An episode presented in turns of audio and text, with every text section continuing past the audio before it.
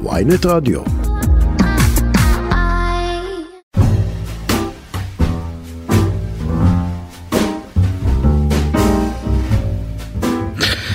שלום וברוכים הבאים לטריילר, התוכנית הקולנועית השבועית של ynet רדיו, התוכנית שבה אנחנו מדברים על סרטים מכל הז'אנרים, כל התקופות וכל הארצות. ואם בשבועות האחרונים אה, משכנו קצת את התוכנית לכיוון אה, פסטיבלים שביקרנו בהם ודיברנו על סרטים מהכיוון האומנותי, התרבותי, הפוליטי, הפלצפני אם תרצו, אז השבוע ננחת קצת אל הקרקע ונזכור שקולנוע זה גם פופקורן וקופות מצלצלות. וליתר דיוק נמריא חזרה ישר אל האוויר כי אנחנו הולכים לדבר על הז'אנר היחיד בקולנוע שעוד תכלס מביא אה, צופים, ז'אנר הקומיקס. כן, נראה כמעט שכל חודשיים עולה לקולנוע איזה סרט נוסף בסדרות הבלתי נגמרות של מארוול ו-DC עם גיבור על חדש, ואם אתם לא שם, כנראה שאין מה להתחיל לטרוח ולהסביר לכם מה הלך שם עד היום. מצד שני, הרבה צופים כן שם, וגומעים את כל הגיבורים האלה בשקיקה. אה, במסך הקטן וגם במסך הגדול. לפני שבועיים הצטרף אליהם דה רוק, הכוכב המרוויח ביותר בהוליווד, יותר מתום קרוז, בתור בלאק אדם. והנה השבוע הצטרף אליו הפנתר השחור, חלק ב' של מארוול, ואיתנו יהיה כאן בשיחה החוקר והקולגה שלי, דוקטור פבלו אוטין, שהוא גם חובב גדול של אחת מסדרות הקומיקס האלה, ספוילר, זו לא זו שאתם חושבים. Uh, התקווה שלי שגם בשיחה כזו נצליח לגעת ולו קצת בשאלות פוליטיות ותרבותיות, אולי אפילו ת, uh, דתיות. מה עוד? הבחירות מאחורינו ובחירות האמצע בארצות הברית לפנינו, אז אחד השחקנים האהובים על המסך, אושרי כהן, חוזר בתפקיד אה, בשתיקה של שמי זרחין ויהיה איתנו כאן לשיחה על תפקידו כמועמד מוביל לראשות הממשלה. ולסיום נחבר שוב בין ישראל, הוליווד וקצת פוליטיקה, לשיחה עם מחבר של ספר מרתק שעוסק בדיוק בזה, יחסי ישראל בהוליווד ואיך פרנק סינטרה ואליזבת טיילור באו לעשות פה שבת. קרדיטים איתי באולפן, העורכת שלי טס גדות, הביצוע, על הביצוע הטכני אחראי עמרי זינגר, טריילר, מתחילים. ואיתי על הקו אה, דוקטור פבלו אוטין. אה, פבלו הוא בין היתר אה, חוקר, מרצה לקולנוע באוניברסיטת תל אביב ומבקר קולנוע בהארץ. מחבר הספרים, קרחונים בארץ החמסינים, שיעורים בקולנוע ורקבים לשלום, כולם ספרים מאוד מאוד מומלצים, ואחרי כל ההקדמה הזו, פבלו, מה שלומך? שלום, שלום, מה נשמע? בסדר גמור, הטייטלים שלך הם, הם מרשימים יותר מכל גיבור על, אה, אה, בטח מגיבור העל האחרון שעליו נדבר. הטייטל שרצית לתת לי בעיקר זה חובב דיסי. בדיוק, אה, אז, אז מה שנקרא, אתה, אתה, אתה מקדים ספוילר לספוילר, אז אני אגיד שעל אף שקרחונים בארץ החמסינים נניח הוא סרט, אה, אה, אה, הוא ספר, אה, ספר מכונן בחקירת הקולנוע הישראלי החדש, אנחנו כאן בשביל לדבר איתך על משהו אחר לגמרי, על אה, אה, אה, אה, סדרות הקומיקס וספציפית הסדרה של DC אז בוא ניתן ככה ב, ב, אני אגיד ב, ב, ב, בשני משפטים ככה משפט שיכול להנחית אותנו אל הקרקע להגיד שיש שני, שני אולפנים גדולים של קומיקס בעולם מרוויל ו-DC ומרוויל זה, זה הילד או לפחות אני אגיד עד לפני שלוש שנים הילד שכולם אהבו לאהוב הוא המוצלח הוא עושה סרטים כיפים הוא זה שומרי הגלקסיה וזה איירון מן וזה הנוקמים וכולם מוחאים כפיים כשהם נלחמים בטאנוס וזה הסרטים השמשיים שאוהבים ו-DC זה היו לפחות, או בוא נגיד לצורך הטיעון הם עדיין, הפשלונרים. כל פעם הם הורסים סדרות, כל פעם יחידת המתאבדים, כל פעם אומרים אוי ואבוי, מה הם עשו לסופרמן, מה הם עשו לבטמן. ואתה כאן בתפקיד ה... איפכא מסתברא הסנגור. מה יש לך מהסדרה הזו של DC? קודם כל אני אומר objection. תגיד objection ואני אומר sustained אם אנחנו בעולמות האמריקאים, כן. כן, בוא נגיד, בוא נגיד שבדיסי נמצאים סופרמן, באטמן, וונדר וומן, פלאש ועוד כל מיני, ובבלק האדם כמובן, שעוד מעט נדבר עליו, ובמרוויל נמצאים אה, ספיידרמן, איירון מן, תור וכאלה, ואם אנחנו מסתכלים אחורה, לא ל-10-20 שנים האחרונים, אלא 40-50 שנה אחורה, בעצם דיסי לאורך שנים רבות זה מתחלף בקומיקס, לפעמים יותר שולט DC, לפעמים מרוויל, אבל בקולנוע ובטלוויזיה אה, זה היה מאוד ברור שסופרמן ובטמן היו אה, הכי חזקים, הסופרמן של כריסטופר ריב, הבטמן של אה, טים ברטון ו, ואחר כך הבטמן של כריסטופר נולן, הם פתחו והם היו, נחשבו והוערכו הרבה יותר מכמעט כל סרטי מרוויל שכמעט ולא נעשו בסופו של דבר. כן? היה אחד על ידי מנחם גולן, היה את קפטן כן. אמריקה של מנחם גולן. 1990, חפשו אותו on your own risk. סופרמן. אה, אה, אה, זה לא היה, הוא לא היה, וכן, הוא עשה את ארבעת המופלאים גם. אה נכון, את ארבעת המופלאים, אבל זה מה שנקרא, מה שנקרא באמת בפרה-היסטוריה, ואתה צודק שבסרטים, סרטי קומיקס כשוברי קופות זה בסוף יצירה של DC. על אף שבטווחים הרבה יותר ארוכים ממה שאנחנו זוכרים, סופרמן 76 כמדומני, בטמן של טים ברטון, בטמן של טים ברטון 89, כלומר ככה היה סרט קומיקס. והבטמנים של נולן שנחשבו ליצירות מופת, חלקם לפחות. נכון, כן, בוא נתעלם מהשלישי, כן. ובעצם מ-2008 אבל הגיים משתנה, כי בעצם מתחילה כן. הסדרה של מארוול, שאין סרט אחד שמה שנחשב לגדול, אבל כסדרה אוהבים אותה הרבה יותר. לפני זה היו ספיידרמנים ו... נכון. איך קוראים לזה? ואקסמנים מעניינים וטובים מאוד, גם שזה לא בדיוק מארוול, אבל גם מארוול עשו פאשלות ופדיחות עם אה, בן אפלק כמו דרדביל ואלקטרה וכאלה.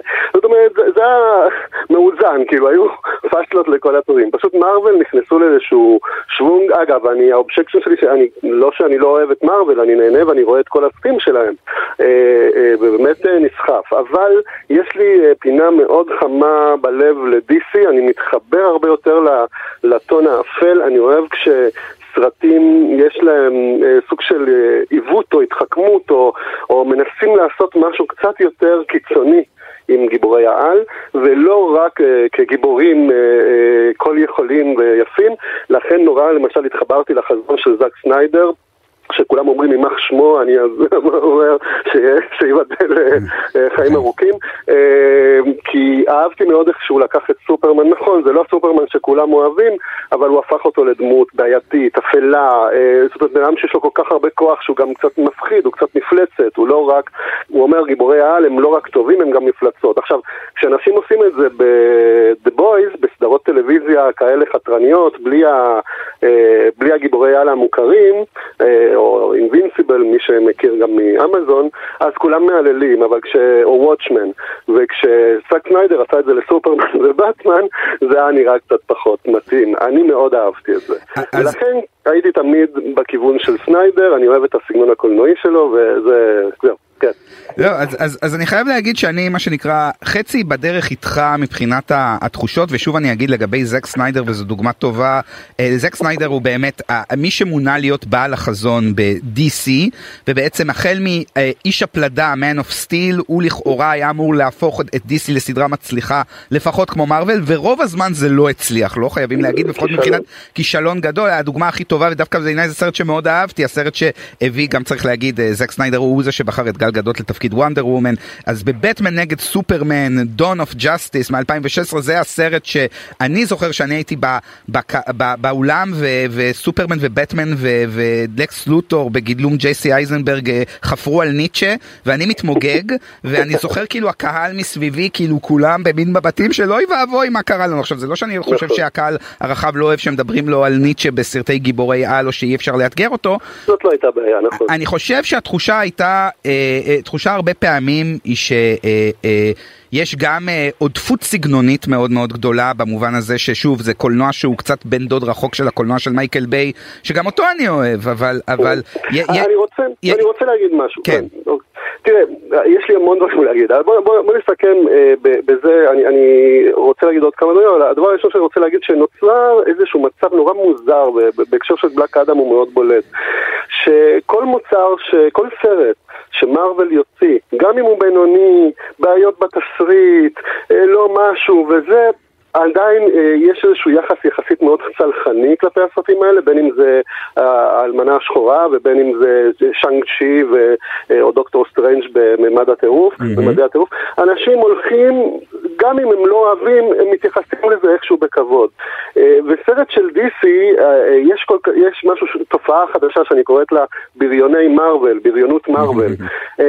אה, עכשיו, כולנו יכולים לחיות ביחד, זה, זה ימין ושמאל כזה. אני לא בטוח. בטוח, אה, פבלו, אני לא בטוח, לא לגביו באף הקשר. כן. אני אופטימי, אני אופטימיסט. והרעיון הוא שאפשר לחיות ביחד, לפחות במרוויל ודיסי, אה, ואתה יכול לאהוב את שני הסרטים, את שני הכיוונים, אבל התחושה הזאת שכאילו...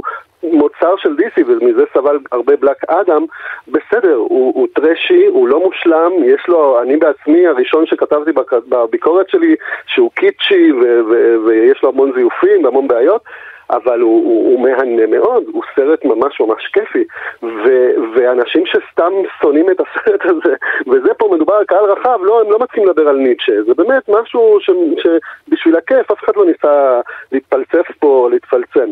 ו, ואני חושב שיש איזשהו חוסר הוגנות במובן הזה, שמיד שונאים יש איזו שנאה מראש כזה, אבל זו תחושה שלי לפחות, ככה אני מרגיש. אז פבלו, אני דווקא, אני כן מתחבר למה שאתה אומר, שזה כבר הפך להיות באמת עניין, סליחה, של כמו אומרים מפלגות, כלומר כתות, אה, אה, ששוב, לדעתי, אה, מסיבות שהן קצת תעשייתיות פנימיות, בשלוש שנים האחרונות זה קצת נחלש לדעתי דווקא, כי מרוויל הם כבר לא הילד הכי מבריק בחדר, אבל זה מה שנקרא...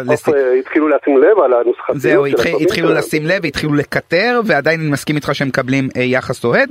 אבל אם אנחנו עכשיו מגיעים לבלק אדם ואני רוצה... אבל יש עוד משהו, עוד שני דברים שאני רוצה להגיד. אחד אה. זה שמרוויל ודיסי מפרגנים אחד לשני גם, למרות הזה, בוא נגיד בסדרות אה, טלוויזיה של דיסי, אה, יש אחד הדמויות מעריצה את ספיידרמן. ובספיידרמן לפעמים אומרים, מה, אתה לא סופרמן, הוא מזכיר את סופרמן. זאת אומרת, אין כזאת שנאה ביניהם, זה יותר משחק, אני חושב שהם מאוד מפרגנים גם יותר מאשר המעריצים. החברות כאילו הם בהתנגשות, אבל הם גם כזה קצת מעתיקים אחד מהשני, קצת... אה, הם גם חולקים טאלנטים, ראינו עכשיו מה שקרה עם ג'יימס כן, גן, שהפך כן, להיות לבוס הגדול. אבל אני, אני כן רוצה שנייה להסיט את השיחה לבלק אדם, כי, כי כן. אני חושב שזו דוגמה טובה. אני חייב להגיד, אני הלכתי לבלק אדם, ואני נגיד משפט לגבי זה, זה שוב גיבור על חדש, שמגיע מאיזושהי מדינה אה, מזרח תיכונית, מה שהופך את הסרט הזה מעניין עבורנו, אה, די ברור שמדובר בעיראק, איזה גיבור קדום אה, אה, שמתעורר, אה, וזה כמובן דה רוק, הוא סוג של אל או חצי אל. אה, ובהתחלה אה, הוא לא רוצה, כרגיל הנוסחה הקלאסית, אינו רוצה להיות גיבור, הוא לא מגדיר את עצמו בכלל כגיבור, אה, למרות שאותה... נפלו עליו הכוחות האלה. נפלו עליו הכוחות, הוא מתעורר, הוא לא בהכרח רוצה לשחרר שום דבר, הוא מתעורר באותה מדינה ים תיכונית מדוכאת על ידי כוח מערבי, שלא אומרים שזה ארצות הברית, אבל איזה חברה רב-לאומית, אז העדים למלחמת עיראק הם שמה, הוא לא רוצה לשחרר, אבל בסוף כמובן הוא נכנס לתפקיד הזה, למרות שגם יש זה. ואני חייב להגיד שוב, אני די אהבתי את כל הדברים שנכנסים בסרט, בטח... אהבת את האמירות האלה שבאים, אה, גיבורי על, מגיעה קבוצה של גיבורי על אה, לעצור את בלק אדם, ואז הם באים, אה, באנו להביא שלום וסדר למזרח התיכון, שבעצם כאילו... כן, אז אני כן אהבתי את לא המשחקים האלה, אבל אני אגיד לך... הם באו להחזיר את הדיכוי, מה אני, אני, אני אגיד לך, אבל שכאן אני נכנס קצת לעמדת האופוזיציה, מה שנקרא, ואומר, גם אם אתה אומר, אוקיי, אז יש כאן דברים מעניינים, אני לא אומר שלא, וזה נחמד ומרענן ובסך הכל עשוי בסדר, אולי עם אובר CGI, אני אומר, בסוף, גם אם אובר מנסחים את זה, כלומר, לקראת הסוף ממש מתחילים לספר לך על כל הדברים, וגם בסוף כשאתה חושב על זה, הנה אתה אומר את הדוגמה הזו של גיבורי על נלחמים אחד בשני, ומסכלים והם בעצם לא בצד הטוב, אז היה לנו את הדברים האלה, אני בטוח בקומיקס מימים מימימה, אבל בקולנוע היה לנו את זה מאקסמן 2, שהיה לנו שם אה, ניצול שואה בתור הנבל הראשי, מגניטו וכדומה, כלומר, לא הרגשתי שזה איזה מונופול של DC להכניס את הראייה החתרנית הזו לגבי הגיבורי על, לא, לא הרגשתי גם, את זה. גם חתרנות אני צריך לקחת בחשבון שזה מוצרים קפיטליסטים למחיר סחורה, מוצר לעשות כסף, אין הרבה חתרנות, זה, זה כיף, חתרנות בכיף, בשביל הכיף כזה, לא, לא באמת. אה, אבל אני גם לא חושב שחדשנות צריכה להיות, ה...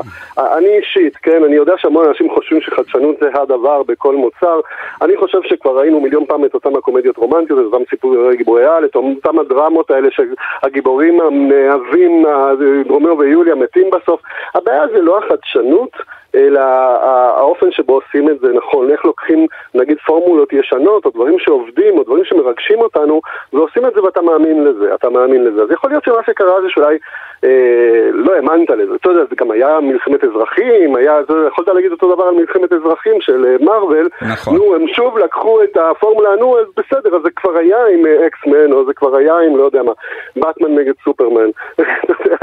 זה, שדרך אגב, מלחמת אזרחים נעשה בהשראת באטמן נגד סופרמן, הם ידעו ש-DC עובדים על באטמן נגד סופרמן, אז כאילו הם אמרו יאללה בוא נעשה אנחנו מלחמת, הם שוב, אתה יודע, זה, זה, זה להעתיק פורמולות כאלה, אבל אם זה עשוי טוב, אתה נהנה, כי זה כמו שאתה נהנה לראות שוב ושוב את אותו הסרט. אתה, יש סרט שאתה אוהב, אתה רואה אותו פעם שנייה, אתה לא תגיד, הוא לא חידש לי כלום, זה צפוי. ו... אז אתה תגיד, נהניתי מזה שוב, איזה ו... סרט נהדר. ועדיין אני אשאל אותך מעבר לעניין של ההנאה, איפה, כי אתה כתבת גם ביקורת נורא יפה על הסרט, אה, אה, איפה אתה מצאת פה את ההברקה? כלומר, אוקיי, שנינו מסכמים, סבבה, סרט לא חידש הרבה ולא זה, יש כאן איזשהו גיבורי על בעיראק, שזה מעניין קצת עם המשחקים, לא זה, אבל איפה אתה אמרת, אוקיי, בבלק אדם בכל זאת, זה לא, אה, הנה אני אומר, זה לא שאנק צ'י, זה לא אה, סרט שאני אזרוק מתחת לאוטובוס, אלא זה סרט שאולי אפילו אני אזכור, אולי אני אקרין קטע ממנו לסטודנטים שלי עוד עשר שנים. נכון. אני גם מעביר קורס על גיבורי על בקולנוע. אז בטוח תעביר, אבל, אבל, אבל, אבל, אבל, אבל, אז למה, למה, למה הוא? מה יש בבלק אדם ששוב כרגע הוא לא סרט אהוד במיוחד, הוא גם לא לדעתי קיבל ביקורות קוטלות, הוא לא מתויג כאיזה קטסטרופה, אבל... הוא אהוב על ידי, הרבה אנשים אהבו אותו גם, והוא מצליח בקהל, נכון? כן, כן, הוא מצליח לא רע, אבל הוא גם לא היה זה, אז אני שואל אותך שוב, מה, מה? תגיד לי מה אתה חושב, איפה נקודת ההברקה. אז אני אגיד לך מה, אה, זה ייקח שנייה כי אני צריך לעשות מהלך. אה, מה שמבדיל מבחינתי בין מרוויל לדיסי זה שדיסי לאורך כל השנים אה, נותנים, בוחרים איזשהו יוצר, מקווה גם יוצרות מיוחדים, ונותנים להם חופש יחסי לבטא את החזון שלהם בתוך אחד מגיבורי העל. זה משהו שגם קיים בקומיקס. לוקחים כותב או מאייר ונותנים לו בוא תריץ כזה סיפור ותשתגע ותתפרע ותעשה משהו יפה.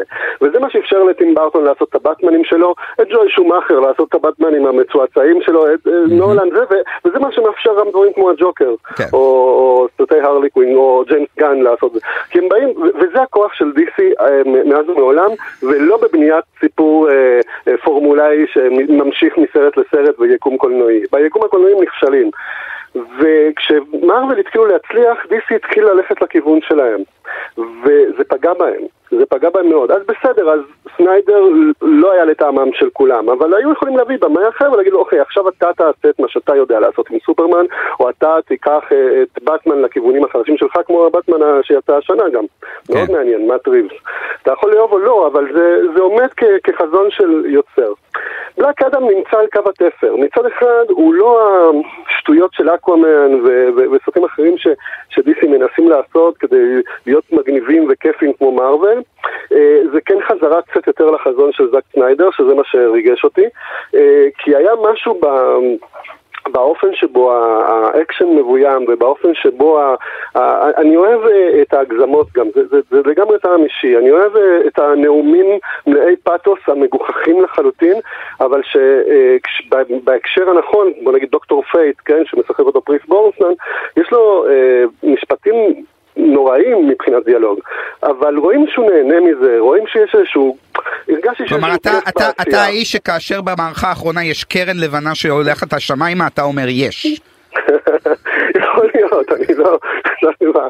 אני, אני, יש לי המון בעיות עם מה שעשו עם הדמות של דוקטור פייט, שהיא דמות שאני מאוד אוהב, אה, בעיקר לקראת הסוף, וזה, ו, וגם יש המון בעיות, בוא נגיד, באופן שבו מטפלים בדמות של הגיבורת על, שהיא, שהיא היחידה שאין לה באמת סיפור או, או דמות מעניינת. אה, יש מלא כישלונות לסרט הזה, אבל יש משהו באווירה שהרגיש לי נורא נכון, משהו בטון שלו, בסוג האקשן הלא מתנצל, משהו שהוא קצת יותר אלים ומחוספס, משהו שפה זה מתאים כי זה בלק אדם, שהוא, חצי נבל, הוא לא באמת גיבור, הוא, נבל, אבל הופכים אותו לסוג של גיבור. אה, יש משהו בלכלוך הזה, ב... אה, כן, בשכונתיות הזאת שאני אוהב מאוד. אני, אני רוצה את הגיבורי העל שלי יותר שכונתיים, יותר שכונתיים במובן של שכונה, כן? לא... רוצה אותם קצת מניאקים כדי להגיד את המילה הזאת. ואני חושב שבן אדם שיש לו כל כך הרבה כוח ו- ו- ושומר על הקפטן אמריקאיות שלו, אה, או על ספיידרמניות שלו, יש משהו נורא אצילי ויפה ו- ומודל לחיקוי. אבל, אבל לפעמים אתה רוצה לראות אותם סובלים, לראות אותם כן. עושים טעויות, לראות, לשאול את עצמך אם אתה בעד או נגד הבן אדם הזה. אז... וזה מה, ששם, וזה מה ששימח אותי, שכל הזמן יכולתי להגיד, אני לא יודע אם אני בעדו, ואני לא יודע אם אני בעד הגיבורים האלה, אולי אני נגדם, וזה מבלבל בצפייה. בן אדם שרוצה לבוא ולהגיד, אלה הטובים, אלה הרעים, זה מבלבל, זה קשה, כאילו טוני סטארטר כמה שהוא אה, מאתגר אותנו, הוא הטוב, הוא הטוב, אין פה, אין פה אה, דיון. אנחנו לא נגיד, רגע, טוני, אה, גם כשהוא אומר על עצמו, הגזמתי, אה, עברתי את הקו, אנחנו נגיד, לא, טוני, זה בסדר, אנחנו מבינים אותך, היית חייב. בסרטי DC יש משהו קצת יותר כנה בזה, הגיבורים עושים דברים לא טובים. אז פבלו, אנחנו נצטרך עוד אוטוטו להיפרד, אני אגיד רק שאני מתחבר מאוד לסנטימנט שלך, גם אם לא תמיד לתוצאות, אני גם אגיד שסרט אחד, אני יודע שזה ככה היה אופנתי גם לרדת אליו, אבל סרט אחד מהעשור האחרון, שאני אומר סרט קומיקס שילך איתי, זה קצת קלישאה מה שאני אגיד, קלישאה כבר בורגנית, אני אגיד שהג'וקר בעיניי בדיוק מייצג את כל מה שאתה אמרת, כלומר, זה סרט שלא כל כך אכפת לו, לא אכפת לו מה timeline של אף סרט אחר והולך לכיוון שלו, סרט אחר שהוא אה, לא מ-DC אבל עשה אותו משהו דומה זה לוגן, כלומר אלה לוגן, נפלא, שני, נפלא שני, שני סרטי הקומיקס שכאילו אמרו אנחנו כן חלק מסדרה אבל אנחנו לא חלק מהסדרה הזו וכמובן הבמאי הוא זה. והיוצרים נותנים לעצמם לממש. את הטון אה, אה, ועדיין אני חייב להגיד שכשראיתי את סוף המשחק ואת ה Avengers Assemble גם לפתע הערכתי את הסדרתיות אבל פבלו נכון, אנחנו... זה אירועים, מדהימים, זה איבנטים שכיף שיש אותם גם. אני לא אומר, למה, או, כשאפשר גם וגם. אז, פבלו, באווירת שלום זו, כשאתה מגיש יד לממשלת אחדות, ורק אתה מגיש יד לממשלת אחדות בתקופה זו, אנחנו נאלץ להיפרד, ואני אגיד לך תודה רבה.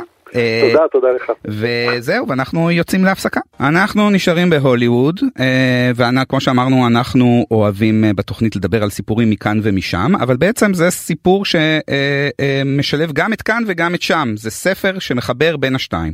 איתי על הקו נמצא דוקטור גיורא גודמן, ראש המחלקה ללימודים רב-תחומיים במכללה האקדמית כנרת. דוקטור גודמן, היסטוריון מוערך, הוציא השנה ספר בשם Hollywood and Israel and History, הוליווד וישראל היסטוריה. ספר מרתק אותו הוא חיבר עם חוקר בריטי בשם טוני שו, ובספר שניהם עוסקים במאחורי הקלעים של יחסי ישראל והוליווד, כולל התעסקות באישים מעניינים מפרנק סינטרה ועד טדי קולק.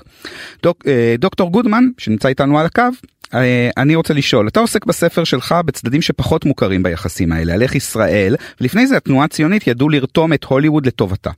אה, אני רוצה לשאול אם מדברים על ההיסטוריה, איך בתנועה הציונית, אה, מה שנקרא בראשית המאה ה-20, זו תנועה ספרטנית, רצינית של עבודת אדמה, רצו לחפש את התמיכה דווקא בתוככי העיר הכי דקדנטית ונהנתנית בחוק המערבי. איך הבינו את החשיבות שלה?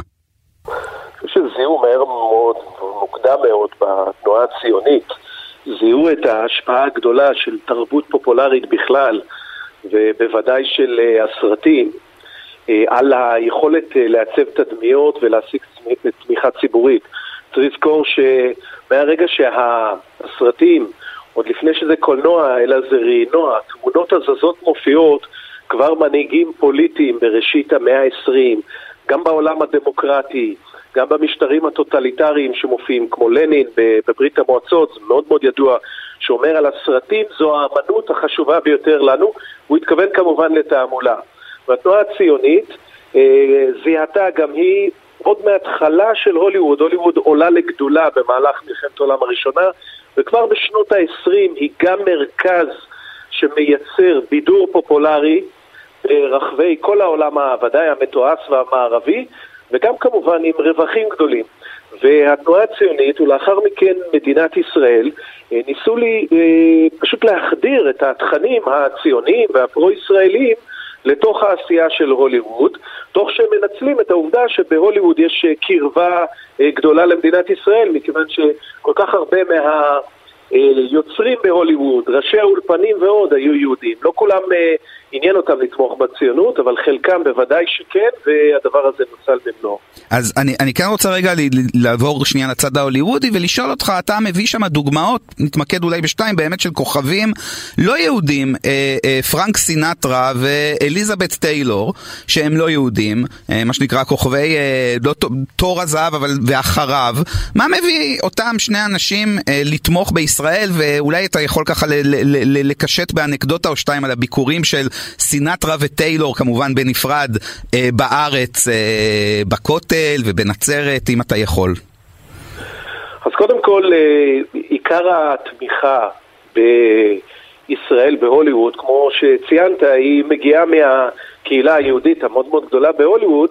אה, היהודים היו מאוד מאוד בולטים בתעשייה, אבל אגב, היו יהודים רבים שלא גילו כל עניין בישראל, אה, לא בהתחלה ולא בסוף.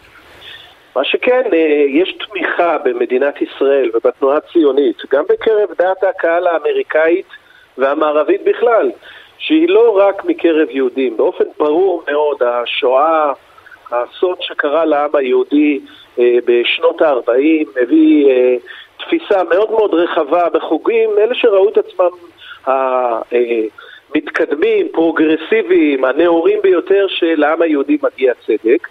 ודוגמה לאחד מאלה הוא פרנק סינטרה, שהוא איטלקי קתולי, אבל בהחלט תומך גדול באיגודים המקצועיים בארצות הברית, שגם מתחיל להשתתף בזמן מלחמת העולם השנייה ככוכב זמר צעיר באירועי התרמה ליהודים ומתחיל לפעול גם למען ההסתדרות, שהיה לה את מנגנון אה, גיוס התמיכות שלה בעיקר עם האיגודים המקצועיים.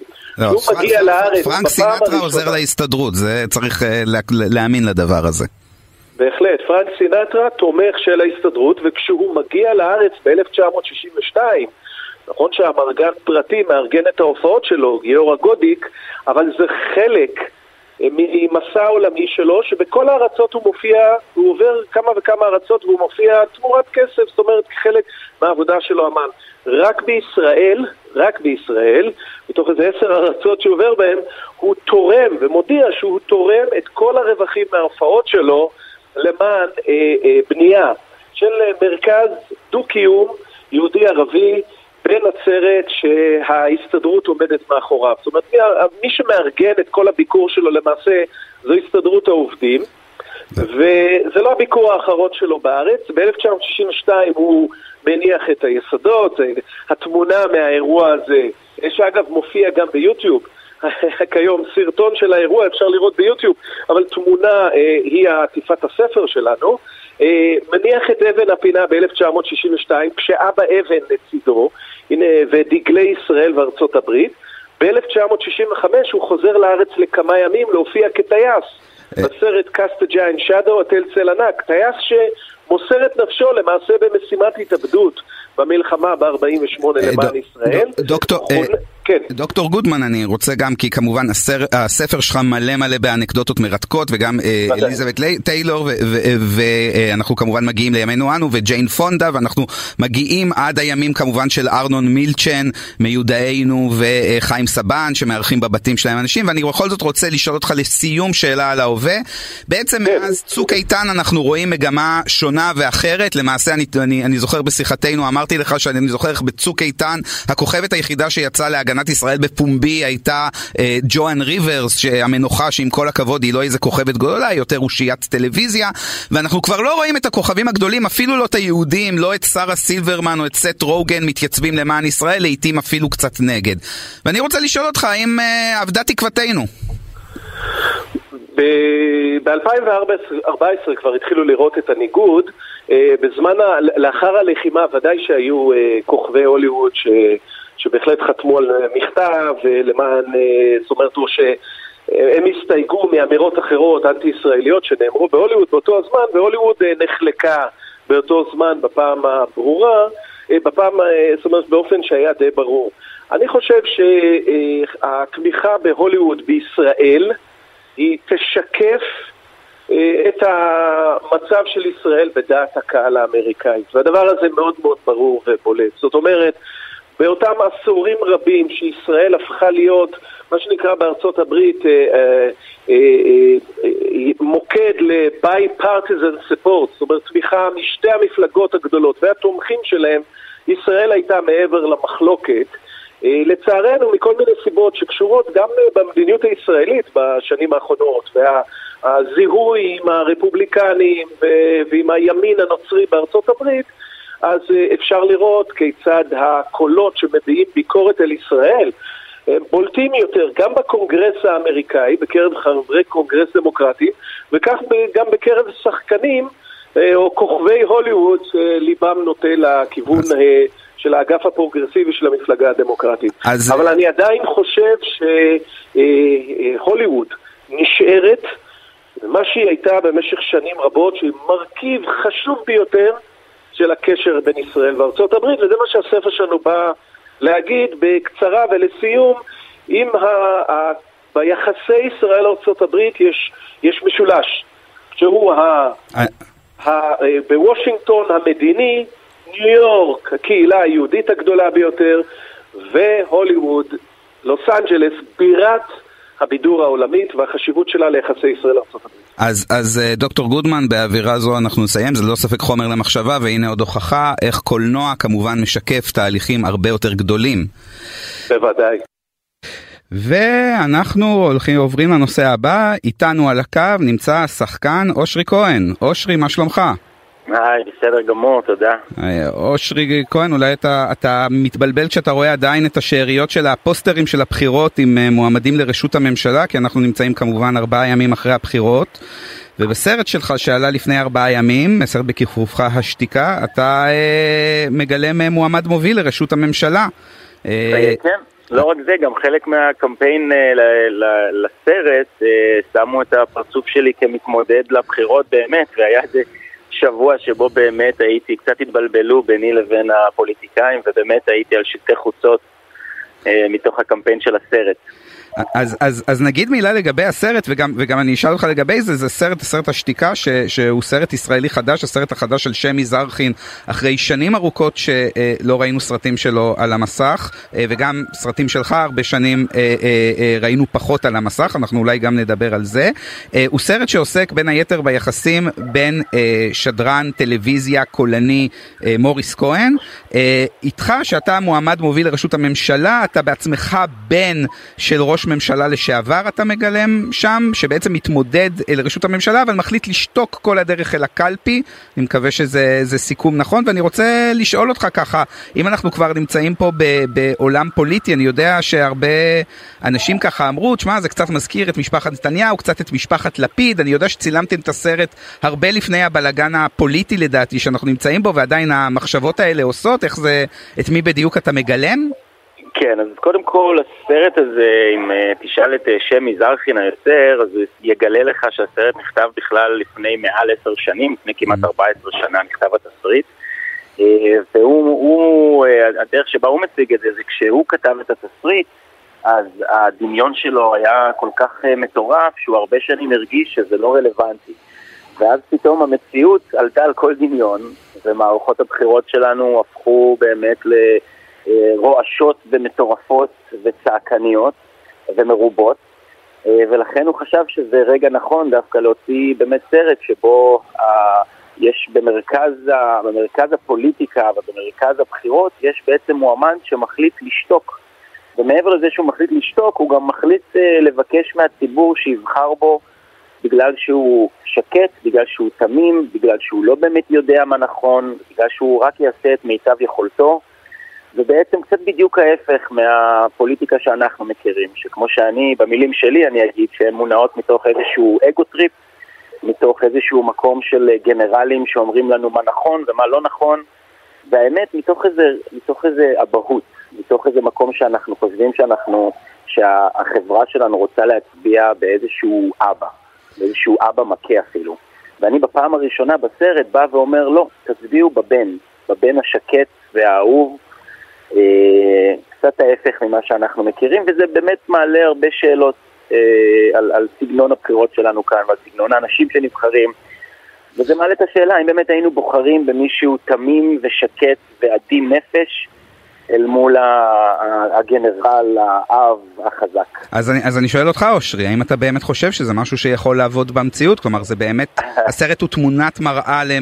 להפך ממה שאנחנו רגילים, לפוליטיקה מאוד דברנית וכוחנית, וכאן אה, נגיד לא בלי ביקורת, אה, שמי מציג נוסחה אחרת של פוליטיקה של רגש ושל סימפתיה. אתה חושב שזה משהו שיכול נכון. לעבוד במציאות? אז קודם כל אני, מבלי להיכנס, ל...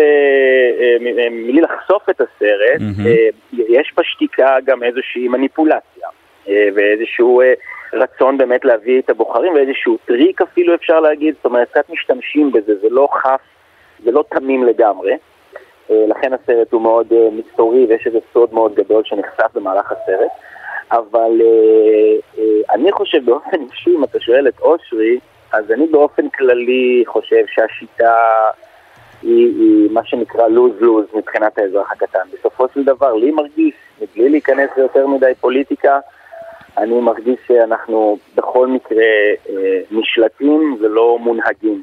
זאת אומרת, יש, יש, כבר, יש כבר אג'נדה ש, שמלכתחילה אה, רוצים להנחית על האזרח הקטן, וזה לא משנה אם נבחר ימין או שמאל או אמצע, יש אג'נדה ותוקפים אותה בכל הכוח.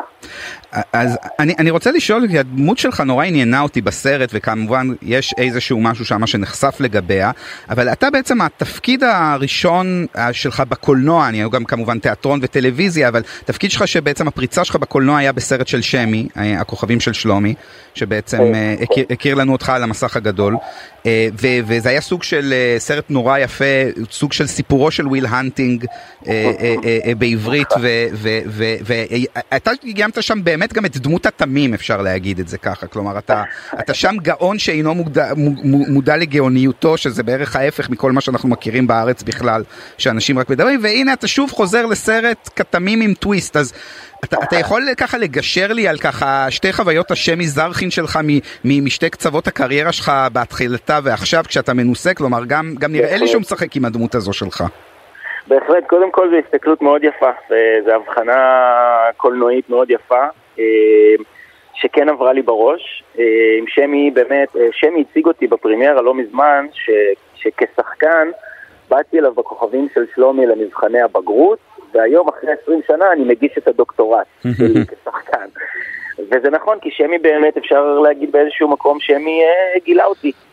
שמי נתן לי את ההזדמנות הראשונה, אני לא יודע אם יש כל כך מה לגלות, אני לא רוצה להעיד על עצמי, כן? אבל אה, הוא נתן לי את ההזדמנות הראשונה שלקחתי בשתי ידיים, זה היה לפני כמעט 20 שנה. אה, ונכון מאוד, גם שם שיחקתי מישהו מאוד מאוד תמים על גבול המטומטם או המפגר, ככה הציגו אותו בסרט, ואז מתגלה כבאמת אה, גאון. ואני חייב להגיד שגם פה הרשיתי לעצמי להביא קצת את שלומי אחרי 20 שנה. זאת כן. אומרת, משהו בתמימות, משהו אה, בחולשה לפעמים, ברגעים החלשים, הרשיתי לעצמי, אני קורא לזה תדרים במשחק. משחק זה משהו, לדעתי, מוזיקלי. אז, אז יש משהו בתדרים האלה של שלומי, שהצלחתי להביא, או רציתי להביא, גם לאביב, במיוחד כשמדובר באותו במאי, שגם ככה מנגן לי על אותם תדרים כשחקן, אז uh, זה די התחבר לי.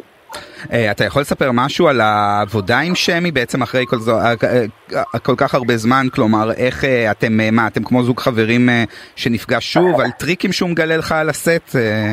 אז זהו, אני, אני, אני אקשר לך את זה למה שדיברנו מקודם, או לשאלה הקודמת, שבאיזשהו מקום, כשאתה חוזר לאותם ידיים של, של במאי אחרי כל כך הרבה שנים, יש איזו מלכודת קטנה. כי אתה כאילו חוזר בוגר יותר, יודע יותר, אומן יותר, אתה כבר יותר שחקן, אתה כבר יותר בן אדם, אתה יותר הכל.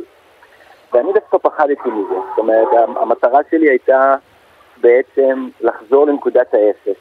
לחזור לאותו אושרי שהיה גם בשלומי, שגם בעצמו כשחקן היה בו איזושהי תמימות ורצה לדעת ו... ורצה מה שנקרא אה, אה, לפתוח ידיים ולקבל כל מה שהבמאי אה, מבקש או, או רוצה. אה, וזה בעצם הייתה, זו הייתה המטרה שלי עכשיו, בסרט הנוכחי, לחזור להיות אה, לבן, דף לבן, אה, קנבס לבן, ואני מקווה שהצלחתי, ושמי הוא פשוט אחד הבמאים הכי מרתקים שעבדתי איתם בחיים, והיכולת וה, להתמסר לבמאי תלויה הרבה פעמים בביטחון שיש לך באותו במאי. ושמי הוא במאי שיודע מה הוא רוצה, הוא כמו... אה, נותן פרטיטורה לנגנים שהם השחקנים, והוא יודע לנצח על זה בצורה כמעט אבסולוטית. לכן היה לי קל לבצע את המשימה הזאת של התמסרות מוחלטת, אה, שהביאה אותי בסרט הזה, אני חושב, פוטוואט, אני לא רוצה להעיד על עצמי, אני פשוט בחוויה, בחוויה המשחקית, בחוויה של העבודה, הרגשתי שהגעתי למקומות מאוד מאוד אמיצים, מסובכים ומרתקים שלי כשחקן. אז uh, זו הייתה פשוט חוויה מדהימה לעבוד איתו. הוא תמיד מצליח להוציא ממני דברים שאולי אף אחד אחר לא מצליח. אז אה, אושקר אני רוצה לשאול אותך לסיום, אה, אני ככה רמזתי על זה בהתחלה, אני יכול להגיד, הסיבה נראה לי שראינו אותך קצת פחות בשנים האחרונות היא בין היתר כי אתה בעצמך טסת ללוס אנג'לס כדי ללמוד בימוי, וככה מוסיף את זה לארסנל שלך, ואני רוצה לשאול בצורה הכי ישירה, מתי we will see film by אושרי כהן, או מה, כן. מה, בקנה, אז... מה, מה בקנה מבחינתך בתחום הזה? נהדר, תודה ששאלת. אז קודם כל יש פרויקט שנקרא Project Out. שהוא שורה של סרטים קצרים ויש אותם ביוטיוב, פרויקט שזכה בכמעט מעל 16 פרסים בינלאומיים. ויש עוד סרט קצר שנקרא באמצע שום מקום, סרט של חצי שעה שמוקרן ברחבי הארץ. מי שיעקוב אחריי באינסטגרם ידע על ההקרנות הסודיות והמעניינות שאנחנו עושים, שלאחר מכן יש שיחה עם היוצרים, שזה אני, וכתבתי את זה איתו. וכמובן אני עובד על סרט באורך מלא. אוקיי, אז אה, אושרי כהן, אני רוצה להודות לך, אה, וזהו, ושנחזור לשיחה בהקדם, אה, גם על סרט, מה שנקרא, שביימת גם. כן, ואני... אמליץ לכם בחום על השתיקה שהוא סרט ישראלי ייחודי וערמומי למדי כמו הדמות שלך בסרט אז תודה רבה אושרי. תודה רבה. תודה. וזהו, זה, זו התוכנית שלנו. אה, לפני סיום אני ככה רוצה להגיד שאנחנו נמצאים באמת בתקופה הזו שהיא אה, תקופת אה, בחירות, והיא תקופת בחירות לא רק בארץ אלא גם תקופת בחירות כמו שאמרנו גם בחו"ל. ואני חושב שמעניין לראות איך בסרטים אה, הנושאים האלה משתקפים בצורה הכי דרמטית, אני לא מדבר רק, רק כמו שאמרנו שבוע שעבר סרטים על בחירות, אלא גם אפילו גם בסר, בין אם זה מדובר בסרטי קומיקס או בין אם מדובר בארץ בסרטים משפחתיים כמו השתיקה, איך הפוליטיקה לא עוזבת גם כשאנחנו לא מדברים בהכרח על הדבר עצמו. אז אה, לאורך התוכנית הזו אנחנו ככה דיברנו גם על השתיקה וגם על בלק אדם שזה כאילו שני סרטים משתי גלקסיות שונות אה, ואנחנו דיברנו אה, אה, בין היתר על כל הנושא של יחסי ישראל והוליווד. אה, ואני ככה רוצה לחזור שנייה לשיחה הקודמת ולהגיד לכם שאחד הגיבורים שהוא גם אחד הגיבורים שלי אה, שאנחנו ככה רוצים להרים עליו בסיום התוכנית זה פרנק סינטרה שהספר הזה של דוקטור גיורא גודמן הוא עם תמונת שער של פרנק סינטרה ב-1962 פותח מרכז של הסתדרות בנצרת. וזה להזכיר לאנשים שאנחנו ככה מקבלים הרבה פעמים השראה מהוליווד אבל כדאי לזכור גם את הפעמים שאנחנו אנחנו הבאנו השראה להוליווד כלומר כששיתוף פעולה יהודי ערבי בנצרת אה, אה, היווה סיבה טובה לפרנק סינטרה לבוא לכאן לארץ אז אה, מה שנקרא זה היה שבוע מאוד מאוד עמוס ומאוד מאוד אמוציונלי בשביל אנשים כאן בארץ אבל אני מבקש מהאנשים לזכור גם את הנקודה הזו. את הנקודה שבה ישראל גם הייתה אור לגויים גם בעניין הזה. ובאווירה הזו אני ופרנק ניפרד מכם אה, ונעוף אה, יחדיו אל הירח אה, בשאיפה שיש לנו עוד מקום שם. תודה רבה.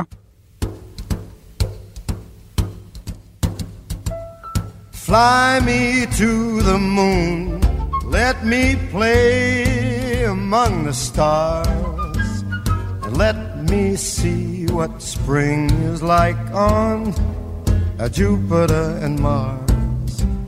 In other words, hold my hand. In other words. ובזה אנחנו מסיימים. מיד אחרינו התוכנית פה גדול עם הדר סתיו ואורי מלמד. טס גדות ערכה את התוכנית, הטכנאי הנאמן כאן הוא עמרי זינגר, אני בנימין טוביאס, נשתמע בשבוע הבא בעוד תוכנית של טריילר. להתראות. are all I long for, all I worship and adore. In other words, please be true. In other words, I love you.